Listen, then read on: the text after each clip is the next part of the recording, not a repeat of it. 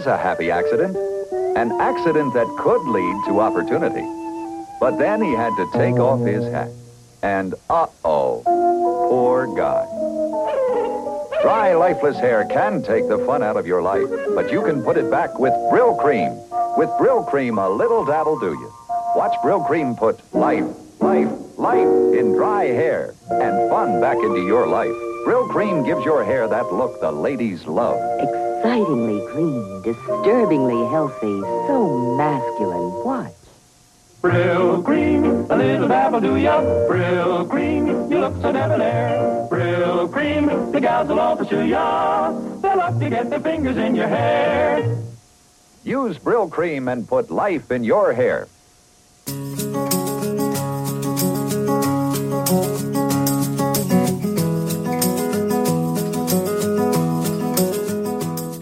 Do you know who your partners are? Now, business partnerships, whether they're between us and another internal group, or between two startup companies, or between us and someone who can help us resell our product or service, or two brands sharing content, platforms, and ideas, well, they're increasingly a part of the everyday fabric of our jobs.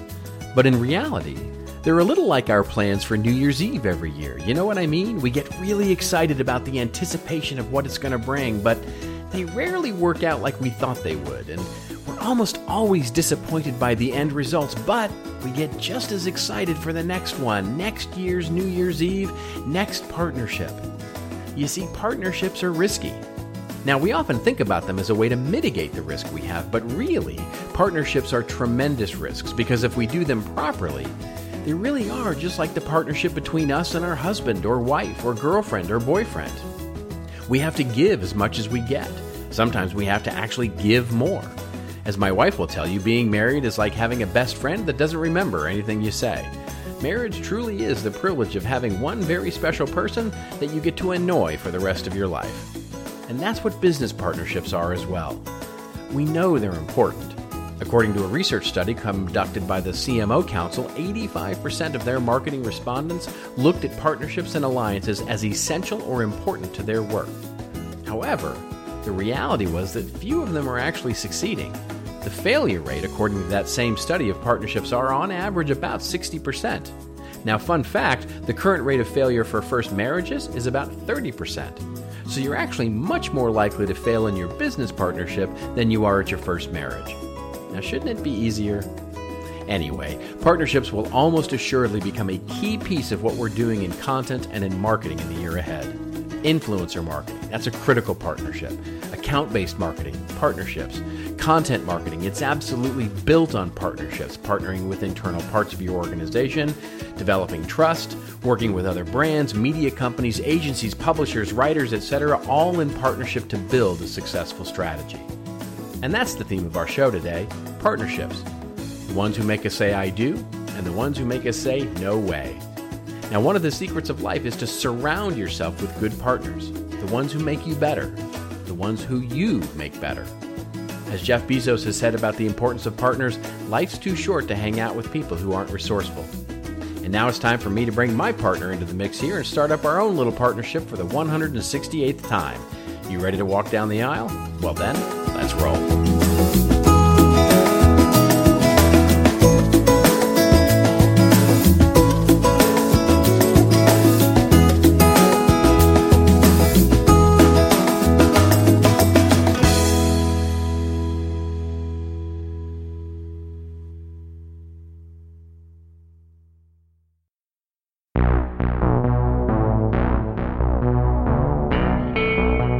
Now for your listening pleasure, here's Pulizzi and Rose, P&R with This Old Marketing.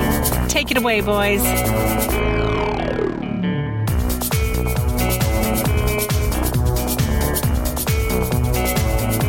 Hello, content marketers. This is Robert Rose, and welcome to episode number 168 of PNR's This Old Marketing, recorded Monday, January 30th, 2017.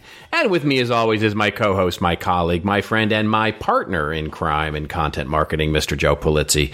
How are you, my friend? Happy snow day for you, I guess. Yeah, yeah. yes. Uh, we had uh, 18 or so inches of snow, and it's beautiful. Oh, that's fantastic. It is the kids. Uh, the kids were jumping around and going sledding and doing all kinds of, of fun stuff. So it was a nice day all around, and uh, I had lots to do tonight. Actually, I had to go. I mean, we're recording not relatively early, but I needed to because we had basketball practice and we were going to a basketball game, but everything got canceled. Oh well, there you go. So now it's go. now it's snuggle up, have some hot chocolate, glass of wine. Everybody's happy. Yeah, absolutely. So, uh, I mean, I asked you before, snow in Southern California. Uh, sadly, no, no. We we we missed the snow here in Southern California. It, um, no, actually, today is one of those reasons that you live in Southern California. today is 80 degrees. Um, it's absolutely crystal blue skies, and yeah, it's it's it's the kind of day that you go, yeah, this is why I live in LA. It's it's it's a very nice day. Well, that's nice for you. Yeah. I'm really happy for you. well, uh, 100, 106, is this episode 168? This That is seems like 168. it seems it seems like a few. Yeah, we have been doing this a little while, my friend. It is absolutely true. So yeah, when we get up into the 200s, I think we're gonna have to, you know, we're gonna have Is the to. 200s, is that when it happens? I think that's- the yeah, first what I've 199 are heard. practice, but you hit 200 and you Exactly. like, accomplish something. That's when we're like the Beatles, right? And we get out of the uh, the basement club in in Liverpool and actually go on tour. We we will have put in our 10,000 hours, as they say. This is how you do it 168, 169, 200. Right, Yay! right. Did you have you seen have you seen the founder? No, but I want the ra- to.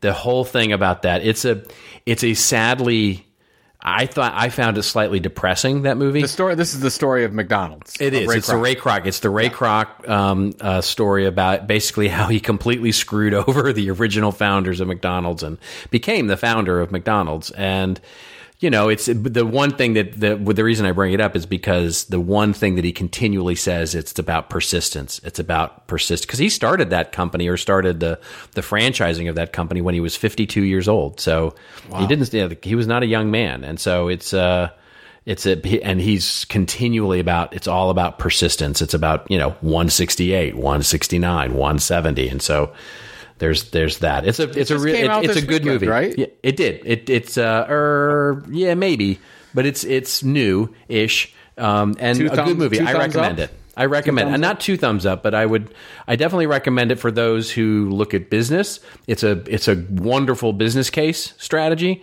as an emotional ride of something that you know you're really into. Eh, not so much. It's you know it's you walk out a little confused about who you were supposed to be rooting for there. So it's it's a little Ah, odd. I had it on my list. I have that and La La Land. On Oh, my La La Land is see. great. Yeah, La La Oh, Land. you is saw that wonderful. too? You oh, I did everything. Well, I live in Of Los course, Angeles. you're in this is what we do. Yeah, this is what we do for a living. Do they have to like? Do you have to review all the movies before they go out in distribution? We Is do. It comes. works? Yes, it comes as part of your property taxes. Basically, it says you actually have to actually review the movies um, as part of your tax uh, form fill out. Yeah.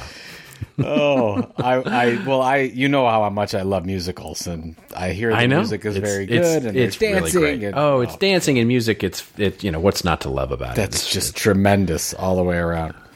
Uh, did we have news this week? We did. You know, here's the thing. I will tell you this week. Maybe it was the snow, um, or the weather, or other things going on in politics. Holy smokers! Um, but we did. It was a slow news week this week, but we did actually find a number of interesting little nuggets out there to talk about. Um, and the first one, the one that tops our show uh, this week, is a merger of all things. And Upworthy and Good uh, announced merger to join forces. This one comes courtesy of the horse itself um, from goodinc.com and their press release. Um, and big hat tip, by the way, here to Richard Sink at Richard underscore Sink on Twitter. Thank you, Richard, for the story idea on the Twitter. And it opens up by saying Upworthy, a mission driven media company, and Good Worldwide, a global media brand and social impact company. That's like uh, marketingese for agency. Just- just Yeah, for you- exactly. For those of you counting at home, today announced a merger that positions the new entity as a leader in social good media and consulting. Upworthy and Good are uniquely positioned to help individuals, organizations, and brands drive progress. Together, the two companies reach over 276 million people on Facebook, garner billions of video views annually, and receive a combined 31 million unique visitors per month to their websites. They create content, provide consulting, strategy, and partnerships for some of the biggest and most innovative brands in the world, including Airbnb, Facebook, Google, PayPal, P&G, Starbucks, and the United Nations Foundation. I definitely have a take on this, but I wanted to get yours first. What did you think about this merger? I mean, is this what we've been talking about, or is this a little different, or what do you think? Well, it seems like every week we're covering an agency buying a publisher. And Yeah. this is exactly what this is. And I actually, when I first saw this, I was like, this is really good because, of course, you've got. Uh, you know, Good World Worldwide, which is a, a, from what I can tell, is an agency that focuses on you know brands and and doing good good things like sustainability and good That's you know, right. and, and purpose driven marketing, if you will, to steal That's from right. from our friend Russell Sparkman, who talks about that all the time. Yep. And they said, okay, well, who's the media company out there that uh, most amplifies that? And and, uh, and actually, we have an audience around that of people that want to get that kind of messaging. Oh, there's Upworthy. Fantastic. It all works out just right. And I think this is a great thing. And it's just a continuation of, I guess next week we'll cover another one, most likely. Because it just it's just keep, keeps happening, right? Is this this is something we should just expect the rest of the year, correct? I, I well, this was my big prediction for the year. Um, was that agencies would start buying media companies? Now, I think it's a little. This one's a little fuzzier because the fact that they're positioning it as a merger. So, is this really a media company buying an agency, or an agency agency buying a media company? If you look at the very last part of the press release, it says after the merger, Upworthy will join Good Worldwide parent company. And so that looks a little more like what you're talking about here as an agency buying a media company because they'll continue to operate as standalone brands and will retain their brand names, um, but they'll um, remain, you know, the co CEOs now will remain co CEOs and the Upworthy person will join as president. So it looks a little more like Good is bringing Upworthy in rather than the reverse, but it's, tr- I guess, truly That's- a merger if you look at it. That that's what I'm reading. I, it, it looks a little bit like the United Continental merger, Yeah, there where there's go. no Continental anymore. That's right. That's Yeah, right. So that's that's what it looks like to me. So if you're going out and you are uh, a part of the good agency, if you will, you are saying, "Oh, look, we have this wonderful distribution arm." To promote your content, and it's a it's a great fit, and that's Yeah. why you know you and I have talked to a number of agencies over the years. Where if you have like, I remember this one in particular example, this agency we were working with in Chicago was really focused on financial services, and we talked about the idea of, hey, well, let's look at some of the financial services media properties that you can purchase, acquire, partner, whatever the case is, so that when you get this business in, you don't have to go out and say, okay, well, let's get the media, let's get the media plan going, let's go buy advertising to promote this content. You already have it, and that's what this is, and it's just, it makes too much sense for this not to happen to your prediction, for this not to happen over and over again throughout the rest of the year and ongoing. Yeah, yeah, I, and and it will be interesting for me to see if Upworthy's, uh, you know, this is a longer term sort of view, but but it will be interesting to see if Upworthy's editorial direction changes slightly. Um, you know, because Upworthy, in some ways, and certainly not in some of the more drastic ways like you might see from some of the other websites, but it has on occasion been known to be a little clickbaity and a little, you know, sort of on the edge, as it were, of those kinds of stories that they might put up there it will be interesting to see if they start to tone and rein that back a little bit um, to see if uh, you know to see if if if you know they're really going to focus in on aligning the missions of uh, of good and upworthy into something common. In other words, is this just is this one thing that they're merging into themselves that is part of a network that they might put together, or is this going to become the primary focus for them? To your point of offering up a content distribution vehicle for their brands to be able to take advantage of and you know really do what we've talked about forever you know other media companies doing like New York Times and Wall Street Journal and all that and diversifying into into other you know services Yeah. and products and stuff like that Well, if it, it, the thing is, is let's just say that what we're saying, well, how we're positioning it is correct. That good is the agency. Oh, we're even though correct. it's- We're always well, there's they're no doubt buying about that They're buying Upworthy that is is has uh, a number of excellent folks that do content creation as well as distribution. This is probably step one If you're That's thinking right. about okay, what's, Exactly. what's the journey of good worldwide? It said, oh, okay, well there are a number of properties that compete with Upworthy in different niches, and you'd want to take as many of those as you can, so that that you then have a media portfolio, if you will, and you never have to go to outside your own network to buy space or to do any kind of native advertising deal. It's all within network. And I think that's the more that's what that's the model you're going to and you're already seeing it, but that's the model that they're trying to build. Yeah. Yeah, that's exactly right. I think, and you know, and and look, hats off to them. I, you know, it's I have I have admired Good as an agency for a long time, and sort of their focus and how they differentiate in the marketplace. So, I, you know, I'm a fan already. So I Good for good. yeah, good, Good for good, good good. for good. That's, that's good. It's good special. Excellent. All right. Enough on that, shall we? Yes, let's, let's- move along. Let's here. go on. Um, here we go. Our second story of the of the show comes to us courtesy of marketingland.com. And a hat tip here. By the way, if uh, all the stories this week have hat tips to them. So thank you, by the way, for giving us story ideas. We ask for them obviously at the end of every show, and and this week was like everybody. I mean, we all the stories uh, were provided from users on uh, Twitter. So thank you for that. We really appreciate it. So hat tip here to Bill Jones at D William Jones on Twitter, um, and the headline from Marketing Land is "What does Medium's profit model pivot say about the future of online advertising?" The article opens up by saying online advertising, and especially its bulky older brother programmatic, are darlings of the digital marketing world. Even folks who typically focus on the content and SEO side are dipping into the implications of bot driven ads.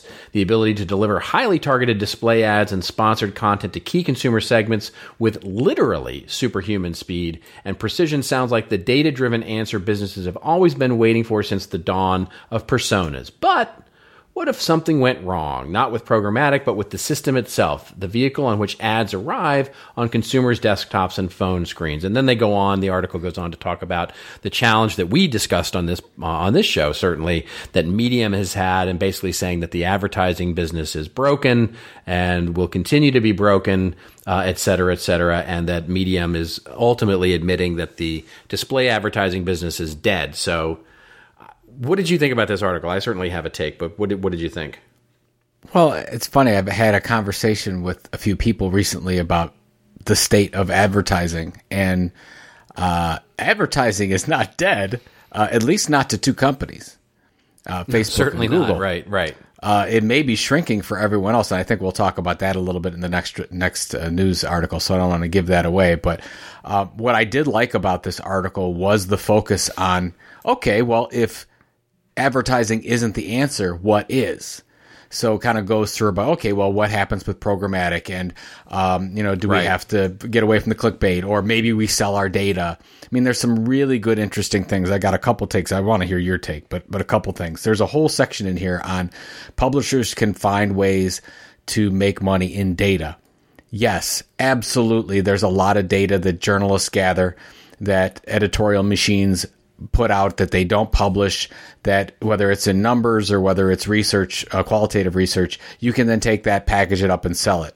I just want to say that's easier said than done. I've been around a lot of publishers that say, oh, data business, we're getting into the data business. It is not that easy to find people that will purchase the data in the form you have it. That's right. So you you actually have to go out into your market and you have to figure out how are these companies manufacturing transportation whatever it is how are they using the data and how will they buy it? And then how can we scale that? Instead of I mean you can sell one off data deals all day long but scalability that's a whole other thing. So I I like the the whole data segment in this but it's really hard to do um, the one thing that I had the question on, and then they go through, of course, you can subscriptions, but then, you know, New York Times is doing well. And in a lot of cases, they're doing well right now because in subscriptions and the Post as well because of kind of the backlash against Trump. So you're seeing that in media, but I don't know if that's a long term thing or a short term thing. Uh, my, I think it's going to be a long, long, long. Uh, yeah, Yeah. The, my my question to you though is, I don't see any focus on products here. Um, do you Do you think that was just forgotten, purposely left out, just wasn't was well, completely I, ignored? I don't think What- it's purposely left out. I think it's I think it's one of those things. Look, you you know, in the, in the simplest thing, not that you don't already have enough to do, and I don't want to go persuade you to write another book, but literally, you could you you seem to be the only one really focusing on this, and so there's a book there, right? There's there's you know, it it, it baffles me why we haven't seen more of this. Now you can argue, um, which is actually what I took out of it, where the number three one, which is publishers will find other ways to make money via data being one of them, that that could conceivably be considered another product, right? So Sure, packaging absolutely. up these, you know, packaging up these. Um, you know, sort of, I get out of this this sort of two elements of data. One of which I thought was a really interesting one, if not sort of more complicated to do. To your point, um, which is this idea of the the there's the data of consumption, right? Which is, by the way, where if you're looking for yet another reason for content marketing to exist in your business, there it is. Um, I mean, this is the topic of my talk at Content Tech, our, our, our virtual event that's coming up, which is this is truly the the audience provides you the data. And the data is valuable in comparison to what your buyers are doing. And there's there's a real value in looking at the gap between what audiences do and what buyers do. That's a whole other rant the other thing that I thought was interesting was, and I had never considered before, was this idea of journalists gathering all the stuff that they never print, right? So when journalists go out and do a story, they might actually write the story about, you know, 50 or 60% of all of the information they've gathered. There's a whole set of information there that could make other content and repurpose and packaging that up and selling that to other pe- brands or other people. You're basically selling research around a particular topic or a particular story Sure. Would be a really interesting. Now, I don't know how you scale that, and I don't know what it really means, but it's an interesting thing to me. Um, you know, when I look at this, uh, uh, uh, you know, the this article in particular, and sort of, it it it, it strikes me that publishers are really trying to find ways and to leverage the one asset that they have which is the audience and the brand that that audience has right? The you know the brand that they have with an audience that they own or can address. That's the only value a media company has really. And and so when you look at that it's like all of these things are interesting, whether it's subscriptions or data or new products or smaller media outlets or all the things that they're suggesting here. These are all really interesting and I think are brand specific, company specific. You know, in other words, the New York Times can do has leeway and and and runway to do things that Upworthy can't, right? You know, no, you know, and, and those kinds of things. So I just find this fascinating in terms of of of it seems like we're finally recognizing that the display advertising business is sort of evolving away and needs to diversify into other businesses. My only critique of this article is it took a long way to get to their point. It, you know, the whole I, I took, you know, it, it going through all the programmatic and you know personalization and all that stuff to get there. It's like I, I didn't need all that, right? It's like there, this has nothing to do with programmatic advertising. Well, this the- article. That's the one thing that in a lot of cases is a total side note. But if you look at a lot of the online content, there's a lack of editing because they don't feel there's a need to edit because it just goes on That's- and on. That's yeah, why if you look in print, that's why you, I mean, it's like if you have 500 words, it's 500 words. That's all we have room to fit. This one can go on and on. You can go all kinds of tangents if you want to. Right. Um, well, the one thing, again, we've talked about this before, but it's yes, it's it's just audience. You build an audience, and then how do you monetize that? We talked about you know the value of the New York Times is not the amount of content they create or Washington Post. It's always in the value of the audience and and what that audience, how you can monetize that audience in various ways. yeah. Um, just just looking at Medium, since the story here is about Medium, just kick out some revenue ideas. Right, events right now come to mind. Medium could be. I mean, Medium has a number of communities that they have audiences built around, as well as their publishers do. That you could right now you could launch a certain number of events if you were just looking for, hey, what could we do? Yeah. Donations is another thing they could throw out there. There's a lot of. We're going to talk about a company later in this article that uh, supports through through a number of donations. Affiliate product links they could do right now. And they could monetize themselves without like giving away the farm from an advertising standpoint. And then there is just products. And I guess the, and I, I want to go on to the next articles because it's super interesting. It sort of continues the conversation. But this is what I don't get. This is an article that's talking about how does a media monetize, but yet it, we don't look we don't go from media company to product, but content marketing is from product to media company. I mean, it's just you're just looking at it the other way. Every example we talk about, whether it's you know the Furrow magazine is created an audience in order to sell more tractors, or uh, or Casper uh, with the that sells the mattresses, they created Van Winkles for the the express uh, purpose of building that audience to sell more mattresses. I mean, everyone that we talk about, AdobeCMO.com is trying to build relationships with marketers so they can sell more software.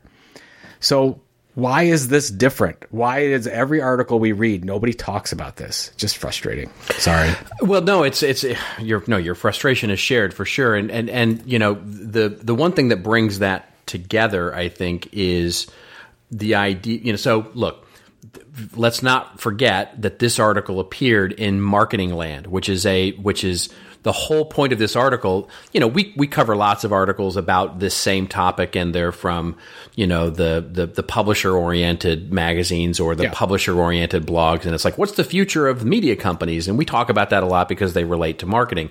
This is the reverse of that. This is Marketing Land, and an, and an author of this blog talking about where you know what does this mean for marketers and you know notwithstanding my you know very small critique that it takes a long time to get there she actually does get there at the end. She talks about okay where does this leave marketers? And her main point is basically where do you want your ad dollars to be going right? Do you want them to be going into least you know least common denominator clickbait kinds of things? Or do you want to put them into valuable you know publications where you very value the brand et cetera et cetera I think the one thing she's missing that you know would sort of dovetail with your ah where are the products and the publishing side is from the marketing side. Where is the we can become the media right? Where is where is that as the alternative? This is our time, right? If you read this article and you go, holy smokes, the, the publishing, you know, you could, I don't necessarily, but you could read this article as a marketing person and go, wow, the publishing business right now is in disarray. This is our time to actually go in there and corner the market in our fill in the blank vertical, right? We can go in there and buy our way in, build our way in, partner our way into the theme of the show, and figure out how we can actually take advantage of the chaos that's going on right now with display advertising, subscribers, and all of the diversification that's going on in publishing, and make content marketing a thing in our business and even make it a revenue driver. That's the thing that I miss from this article is at the end we basically it's she, she kind of you know and I'm not faulting her I don't want to throw her under the bus the No, no, no. It's good. To your point, it's a good. It's a great article. article, right. but Yeah. but at the end, she basically says she kind of throws up her hands and says, "Yeah, we just we're sort of sitting on the sidelines watching this happen, and it's kind of a bummer, but we need to figure out where our ad dollars are going." Well, no, it's it's more of well, if Medium can't figure it out, and they have 132 million dollars in cash and really smart people, who can figure it out? Right, you know, and like, is it going to well, be oh, of Facebook or Google? have. It's like, yes, we can figure it out. We can actually do this and and and and make it work. Anyway, so I, I wanted the ending to be there, and it didn't go there, and so that's the only suggestion I would make is that when you read this article. Think about where does this leave marketers as as as you know what this is our opportunity. We can actually do something that is meaningful here and actually you know does move our business forward and actually moves the whole idea forward of what content on the on the on the web really means. We can work it out. we can work it out. Sorry, you know when you were saying that. I know, What's the yeah. What's the movie that uh, Denzel Washington was in where he was coaching uh, the football team? Wasn't it like uh, Remember the Titans? Remember the Titans. Yeah. He, he's in the is, what your your speech right there is when he's talking to his team and he says, "It's our time. It's our time. It. It's our time." It's ve- And immediately very what I think, and, immediately what I think of is, of course, Spicoli going. If technically, if I'm here and you're here, isn't it our time, Mister Hand? okay. Anyway, let's move along. I like your example better. Yeah, there we go. Okay, our our last uh, our last article for the show um, comes to us courtesy of BusinessInsider.com. Um, that stalwart brand of journalistic excellence. Oh dear! Um, and the headline here is: Leaked report shows how much money publishers make from platforms like Facebook, Google, and Snapchat. Big hat tip here to Kim Owens. Um, she's at Buzz Boulevard on Twitter. Now, I will also say we got a number of suggestions on this particular story from the from the Twitterverse, um, and there are a number of outlets that are actually covering this. But we'll link to the BusinessInsider.com uh, story, which opens up by saying. Publishers are receiving far less money than might have been expected by placing their content on third party distribution platforms owned by companies including Facebook, Google, Snapchat, according to a new report. I wonder if there's a podcast they could listen to that would like warn them that this was going to. Anyway, the report from premium publisher trade body Digital Content Next, DCN, claims that the mean average premium publisher generated $7.7 million in revenue from distributing their content on third party platforms in the first half of 2016, equivalent to around 14% of their overall revenues in the period. Now, what say you, Joe Pulizzi? Because I read that and I went, well, I could sort of turn that stat around the other way and go, well, that's 14% revenue that they didn't have before. That's right. Um, Probably so- pretty, probably, probably very profitable. Yeah. Um, so it, it, it actually, I'm not sure that the lead is necessarily buried here, but, uh, you know, I'm not sure that 14% of revenue is a bad thing, but, but, but I, I want you come from this world. Is that, is that good, bad, or indifferent? I think that it's you you can't put it against anything because if you first of all, I used to I used to work in uh, content syndication and reprints when I worked at Penton, and what what happens is is after you go through the editorial process and you monetize that content specifically through subscriptions, through advertising, and then through events and all the other things that a media company does, then you still have other ways that you can monetize that revenue. And then it comes down to syndication. And this is in that syndication bucket. So you take that and you say, okay, well, we've already squeezed the life out of this piece of content. What else can we do? and then you stick it wherever you can stick it. Right. And in this case, it, this what was great about the content syndication uh, as a revenue source, let's say a few years ago, is you were going with EBSCO and LexisNexis and very in libraries and very traditional things, and you're like, course, oh, right, great, right, yeah, they'll all they all license. There's an annual licensing fee that they pay for. To, to be part of of um, getting this content from your your media company your media brand, now you have this social media thing open up, and you're like, wow, they're you know Facebook and and Google and all these other Google AMP and all these other things, they're actually going to pay for our content. This is fantastic. Well, yes and no. This revenue number will never get higher.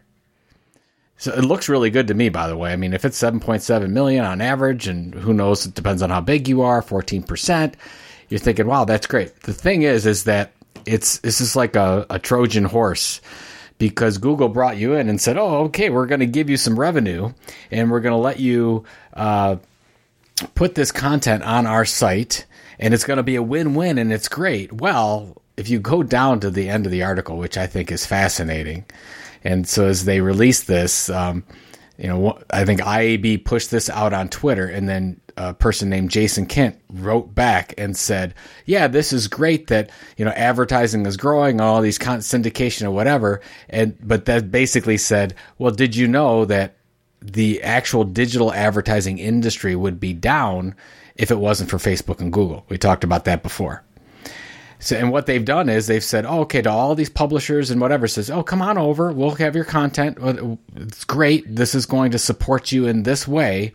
And what they're going to start doing is they're going to start weaning them off. And every year it's going to get lower and lower, but you're still counting on it.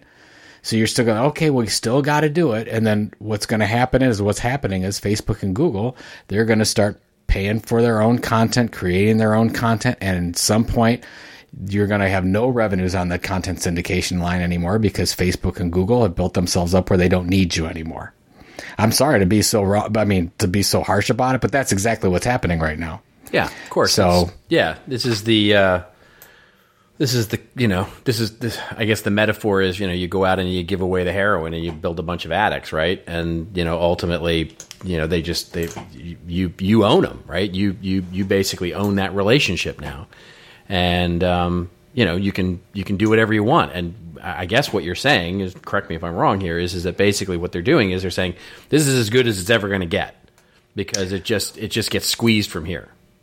There's no yes there's no reason right now because we built i mean i remember this one i mean you we both do right? We're, we're uh, that of that age we've been around long enough to know that there was publishers when i was at penton there was a real decision whether or not we should index our content and let google have it because we were concerned that oh they would go to google they might not come to our site what do we Right. and then we all realized sure. like oh my god everybody's doing it we got to be there because our competitors are there and if we're not getting that traffic then oh google let us in well now Google can do whatever they want to because everybody's going and that and at that time Google was not a big deal.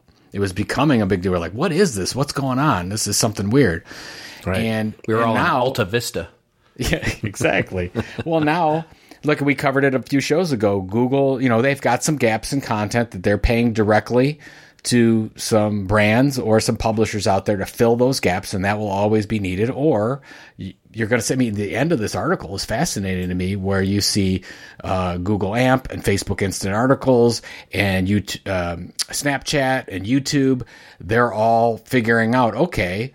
Do we get our content from media companies and publishers, or do we go Or do we make and- it? Yeah. and make it? yeah do we so make it and that's we're at that point right now and our take my take is i think you agree with this is that in more and more cases they're going to make it or buy it Yeah, well, it's a different just- investment model, right? I mean, Yeah. you know, it's it's the you know, and not to put too weirdly of an ironic point on it, but you know, one of the things that you used to say in the very very beginning days of content marketing was, you know, own the media, don't rent it. And this is this is the media company's response, right? Well, we can do the same thing. You know what I mean? We can rent the content or own the content, and and yeah, it's it's really an interesting thing. We can own it and and so it's it's a whole different business model then because you know they no longer need to pull it from media companies. They can actually build their own media company. And that it's a it's an interesting avenue as as we go down here. When you start seeing things like YouTube and um, you know it, the article just came out. We're not going to cover it on the show but the article just came out for the second year in a row. Netflix and Amazon are the two biggest purchasers of content at uh, at Sundance. And that just you know that's them buying feature films and television series that and by the way on the sag awards yesterday netflix cleaned up. Yeah exactly so you know. it's it's amazing. We've seen just a, a total 180 that that's happened. So i mean it's the same so what's happening in publishing is the same thing that's that happened on the brand side where they were building uh, their audiences on rented land as you just said. Yeah. and now and and so the publishers did. They were they were basically publishing their original content on rented land and now both of them are squeezed and we've created these amazing but whether it's it seems like it's three now it's facebook google and youtube right now Apple's going to get into that well that soon you've but If- and then if- you've I mean they're already there but they'll but they'll they'll get into that and you've got Apple and Amazon. Yeah. And so you've got like a, a big five or six right now, and and they're basically squeezing everybody out, and it's just. I don't know. We've been talking about it for I don't know ten years or so. So if you haven't if you haven't been paying attention, sorry. you know where you can come to to find out the future. Um, all right. Well, speaking of the future, we have an amazing sponsor to talk about. This th- this is just. I mean, this is really wonderful. We it's just so good. You crack me up. it's amazing. It's the most amazing thing ever, Isn't Um, it? I mean, come on. This is this is. I mean, there are tasty sponsors, but this one is tasty. But this one, yeah, this un- until the next one. But Yeah. no, this one is fantastic. No, seriously, super thanks to our sponsor this week, Pressly. And Pressly has a wonderful content offer. Basically, Robert, you know, it's no secret that sales and marketing departments have a complex relationship, to say the least. Each has entirely different objects, workflows, and methods of measuring performance. But these departments also share the same essential need. Both require the right content at the right time in order to do their jobs. Luckily, Pressly's Starter's Guide to Sales Enablement dives into how you can align sales and marketing and start building conversion focused content today. You can download the Starter's Guide to Sales Enablement at cmi.media slash PNR 168.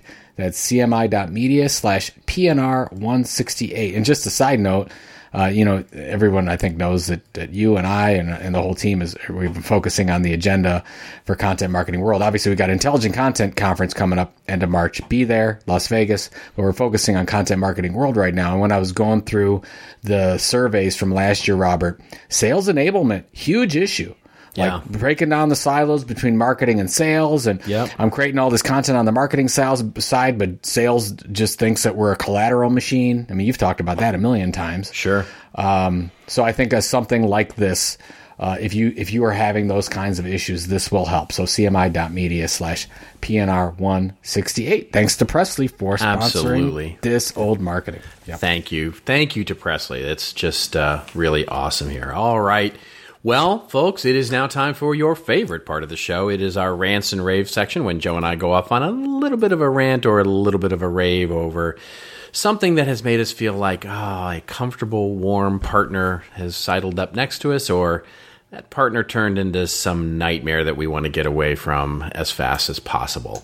Um, and Joe is going first because weirdly, he has this old marketing this week. Weirdly, strangely. By the way, I haven't listened to your intro yet. Now, usually, for those of you that don't know, I usually listen to the intro afterward as we're producing. I'm really you're freaking me out a little bit with this partner thing. I Oh, don't really know where you're going. No, it's all about partnerships in there. Okay, very, very good. Just checking. I Yeah. don't know where you're going. um, I have a very, very quick rave.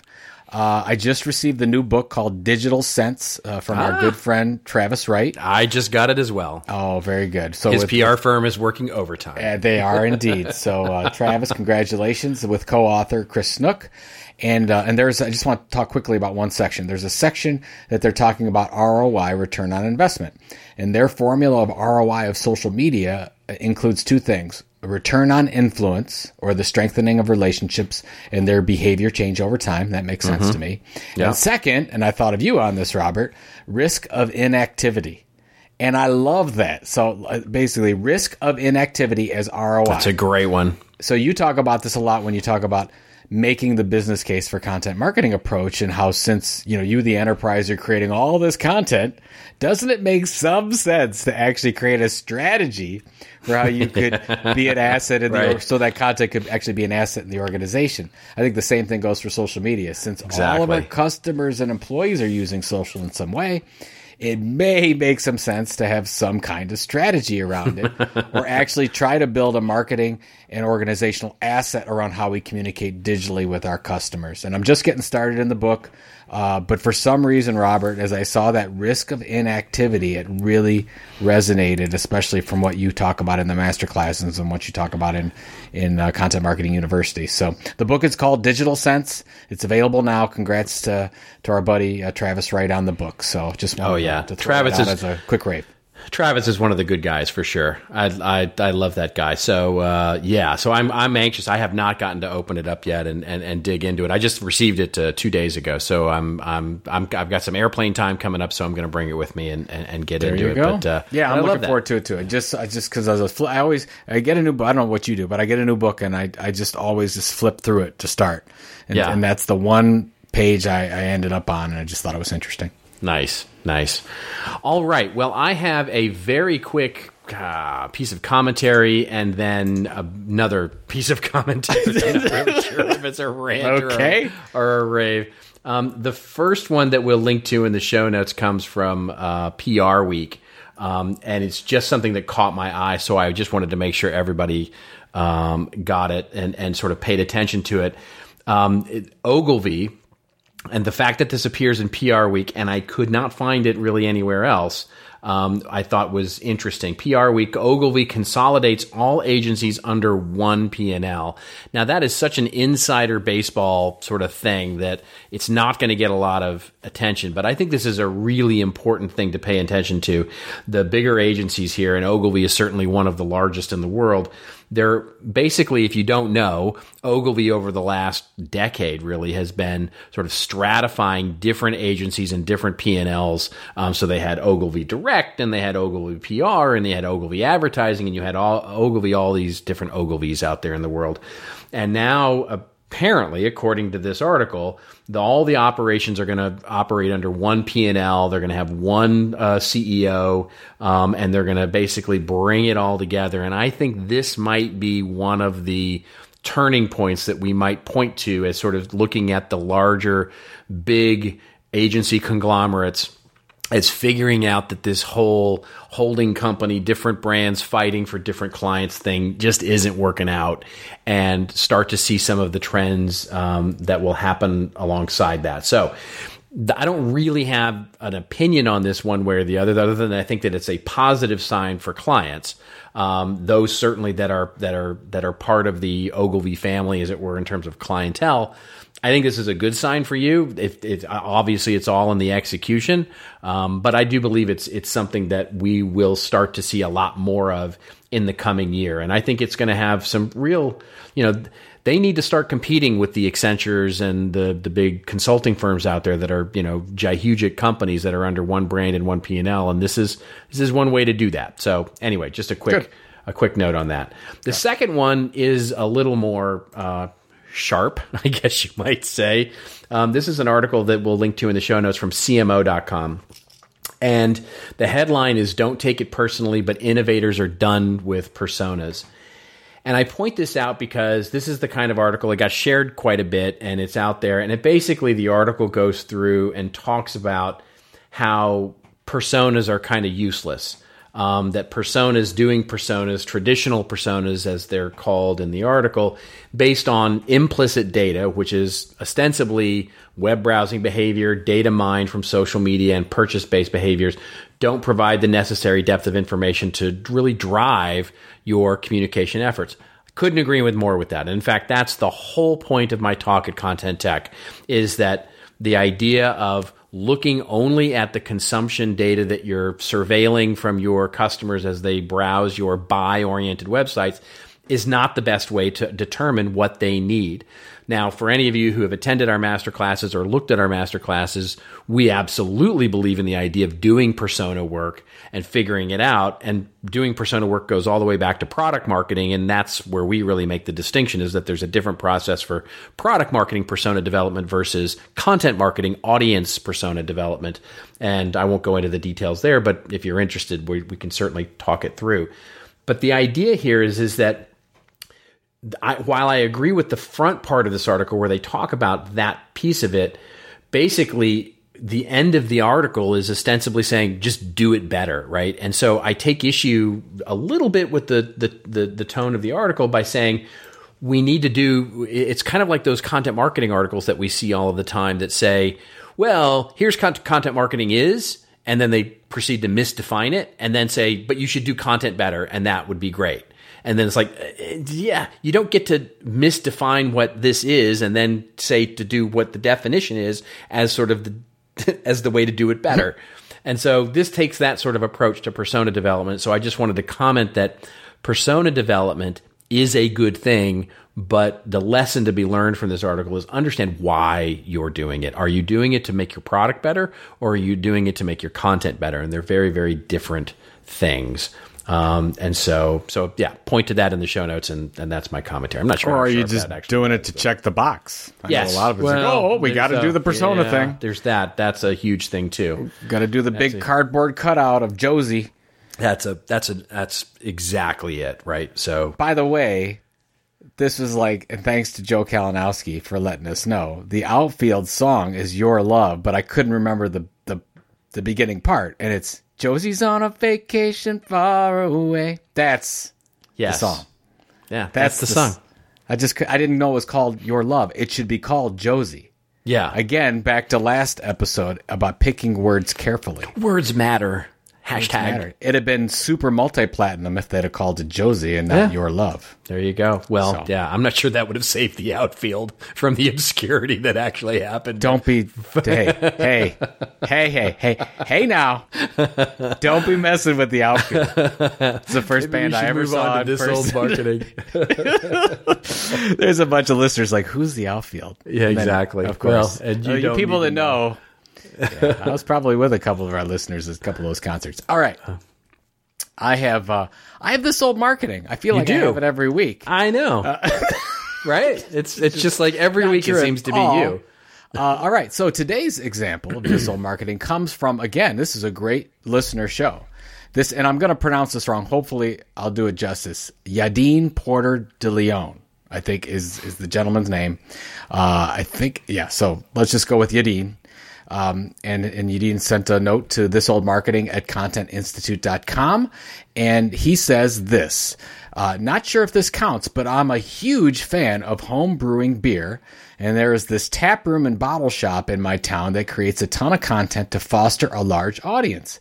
It's a separate web property, but the podcast studio, very nice one too, is inside the tap room.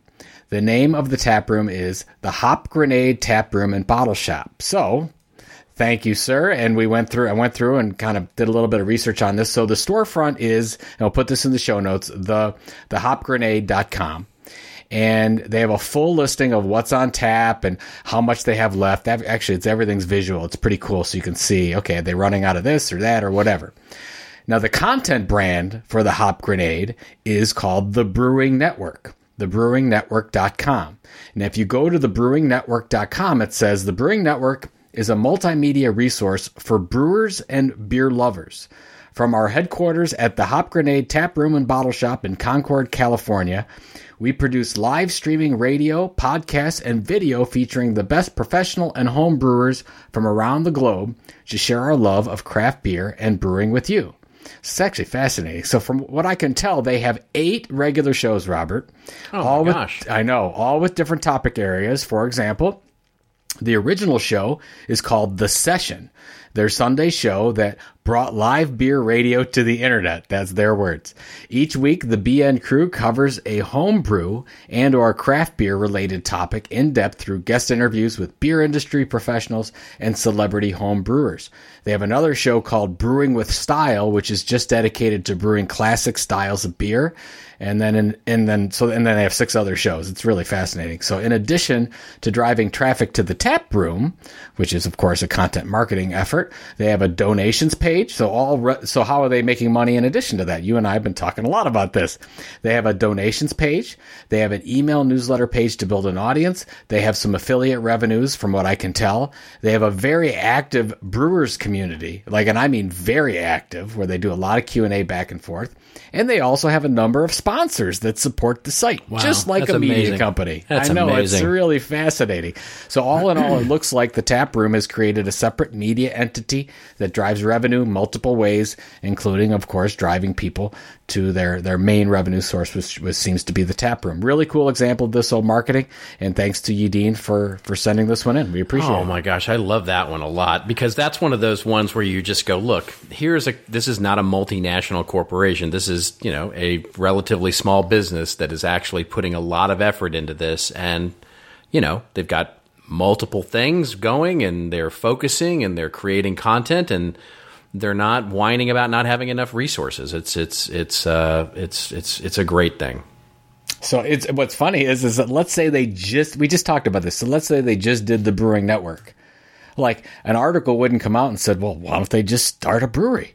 You know, it's like Right. Like that's that's what we're. T- it's really not that hard. It's like, well, what would our audience be interested in? They like beer. Maybe they should consume some in person. you know, it's just like so. If you're medium, you're thinking. You know, if you're medium, like, what is my audience like? Where do we have large audiences that we can monetize? Well, I don't know. So, anyways, that's I'm just beyond yeah, the point. it's, But it's good anyways, stuff. Great example. The great example. So, okay, so other than doing snow angels out in your front yard, what are you doing this week? No angels. Uh, still working on the the the content marketing world agenda, if you will. We're making really good progress. I'm so excited about the names that we've got going on. Uh, we're you and I are are finishing up, of course, the Intelligent Content Conference agenda. That is top first rate. So they'll actually the whole agenda is online. So go to Top shelf. Top shelf, my Top man. shelf. Top shelf. uh, go to intelligentcontentconference.com and check that one out. And uh, and I don't have any travel this week, which is wonderful. And I'm gonna do a little bit of writing, I think, on maybe on a book that you and I are working on. I so love it. I yeah, how about it. you, sir? I'm home this week as well. I am heads down. I have so much writing to do. It is it is a little overwhelming actually how much writing I have to do. Not only the book certainly, but um, you know presentations, keynotes that I'm giving, um, all this kind of stuff that is coming up here. So I'm I'm a little under the gun in terms of some writing deadlines and all of that. But uh, I'll be doing that, and then I start traveling again. Uh, I start traveling again next week, and and hopefully in the meantime, um, getting ready for a uninspired Super Bowl. So there you have it. Yeah, I know. I don't, I don't really care uh, to tell you the truth. Uh, so there you go. So, you but good luck if you have if you're, if you're, if you're you. If you're Atlanta. a Falcons fan or if you're a Patriots fan. I can't. And by the way, just a side note on the whole Cleveland Browns thing. Like, there's like five or six awesome, amazing former Cleveland Browns there, and it's just hard. It's hard to, to watch. I'm tired of it. Tired of I it. can, ima- I can imagine. All right. Well, Joe is tired, so we should leave. That is it. Uh, for Joe Pulizzi, this is Robert Rose. We are signing off. And if you like this episode, number 168, won't you leave us a kind review on iTunes? If you've done it, do it again. I mean, just figure out another persona and just go in there and leave us like 9,000 reviews. That would be really awesome. And if you haven't yet, uh, do consider subscribing if you would uh, subscribe on iTunes or Stitcher.com or your favorite podcatcher. And when you leave us a review or if you subscribe, let us know. Let us know that you've done so and hashtag us up at This Old Marketing. And we'd love to thank you personally for that. Also, as you heard from this story, we get so many of our awesome story ideas from you, the listeners. So you can also hashtag us up at This Old Marketing with a story idea. We would love to get those story ideas from you or examples, as you heard in this episode as well, examples of this old marketing. Hashtag us up, won't you? Or, as Yadin did, Send us an email at thisoldmarketing at contentinstitute.com. All of those ways of talking and chatting with us are just awesome. All the links we talked about today will be available in the show notes, available on the show as we publish on Monday night, and of course in the show post in its replete, wonderful, all full color glory at thisoldmarketing.com on Saturdays. Until next week, everybody, remember, it is your story to tell. Tell it well. We'll see you next week on This Old Marketing.